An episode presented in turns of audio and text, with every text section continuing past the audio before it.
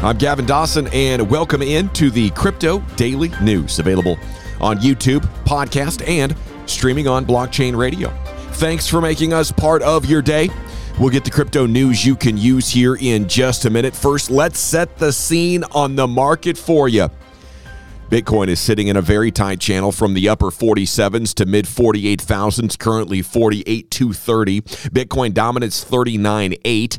The total global market cap of the cryptos 2.289 trillion, sideways last couple days, and the fear and greed index is on 53. Very good recovery from the dump to 30 on Tuesday and now heading back very much towards a more confident market. Winners and losers here over the last 24, Ethereum waking back back up. Keep an eye on ETH up 6%, 36.28 now.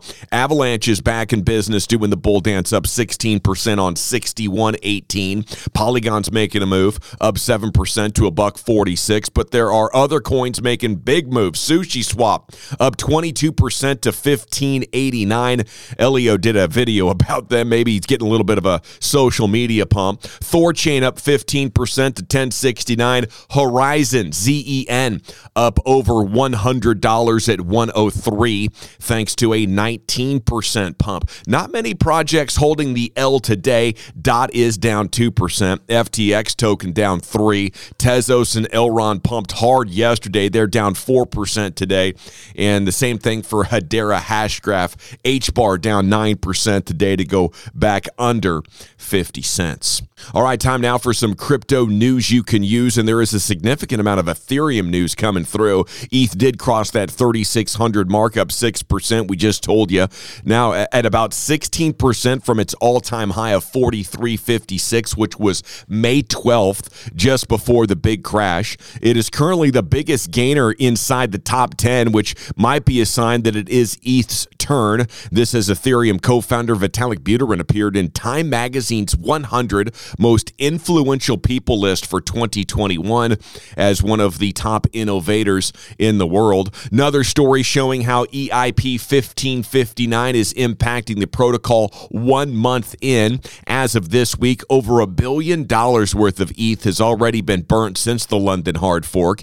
They have not been able to solve gas fees at this point, but they are making progress in the scarcity department as they're moving over a, a total of 300,000 coins burnt now. That would mean uh, roughly 10,000 per day. Okay, the other ETH storyline whales are moving a ton. Over a billion dollars worth of the second largest coin shifted across major crypto exchange and wallets on Wednesday alone.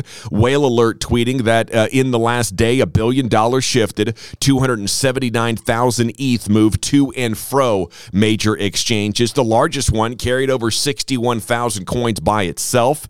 Not totally clear what the intentions are, but major players are definitely getting ready to make some ETH moves. The largest exchange in the U.S. announcing some plans, and we get a heads up on what's next for Coinbase. They are seeking futures trading approval and derivatives. Uh, the exchange tweeting themselves, they have filed an application to the NFA to register as a futures commission merchant. The application currently pending. Several other exchanges already offering futures Binance, FTX US, uh, Kraken, Huobi, and uh, BitMEX.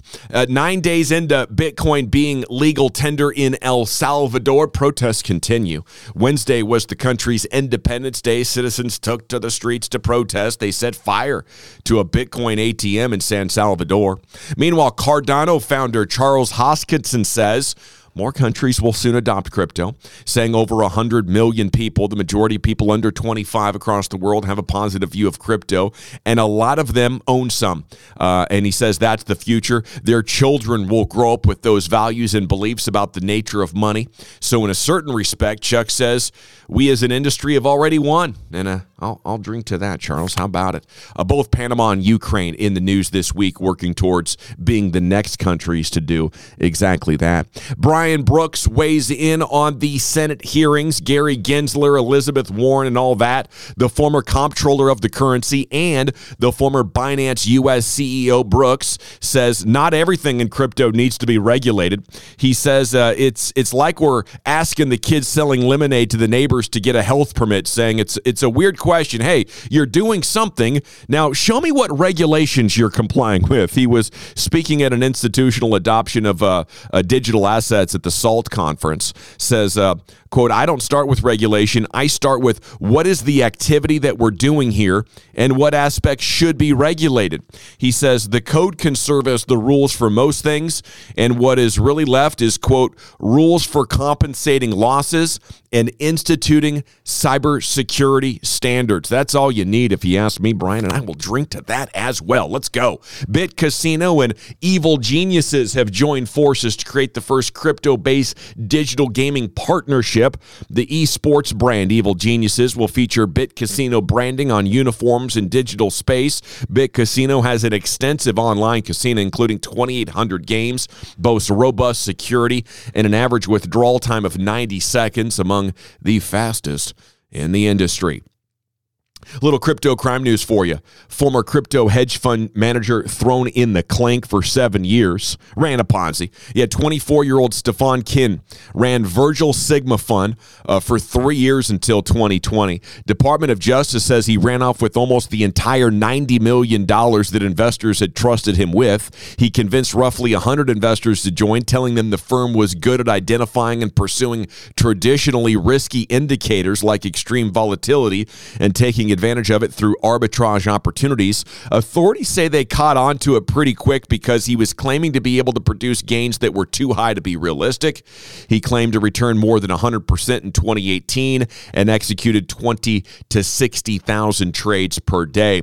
Sports crypto news Serena Williams' husband wore a CryptoPunk NFT to the Met Gala. Yeah, Alexis oh- Ohanian is his name. Actually wore a pin depicting the punk that he bought for his wife. According to records, he spent more than a million dollars on it. Wanted to show it off. Can't blame him. Neighborhood Watch. Bridgewater's uh, Ray Dalio making headlines for his warning about what happens to uh, if Bitcoin becomes too successful. The billionaire was on CNBC. Do you believe that regulation ultimately will make something like Bitcoin and other cryptocurrencies have a future, or do you think regulation will kill it? Well, I think regulation, I think at the end of the day, if it's really successful, they'll kill it. And they'll try to kill it. And I think they will kill it because they have ways of killing it.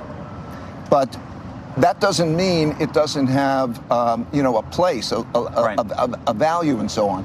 Ray has been absolutely crushed across social media since saying that, and it was not his best moment, but I, I think he does bring up an interesting topic. American government could greatly restrict crypto and, and make it very difficult for people to invest in it inside the U.S., and that would hurt the total market cap and discourage a lot of people who are not hardcore crypto investors. They would just find the path of least resistance for their investments. But here's why it's probably a non story. The banks want to get rich off cryptos. You see the inst- in institutional interest. You see it in the headlines. They are getting involved. And what the banks want in the U.S., they absolutely get. Across the world, they do. It's that simple. The government's never going to kill it because the people who pay for their elections and their seven figure speeches want to keep it going so they can get even richer. Influencer Lark Davis with a series of tweets on Polkadot saying it's been one of the biggest pre launch chains in terms of developer commitment, points out it's the most held asset by VCs and hedge funds as well. Your guy Michael van de Poppe says he expects Chainlink to make a run soon, saying it's very likely that uh, we're going to have a breakout happening here, looking at a rounded bottom which is usually a very good thing. He says uh, we're going to have to uh, have higher lows and, and higher highs uh, swiftly, and says the key level to stay above is 2887. Thanks for checking in on the CDN. Please subscribe, like, follow, comment, or just continue to listen. We sure would appreciate it. For the GD Crypto News Team, covering the world of crypto one Satoshi at a time, I'm Gavin Dawson. At ease.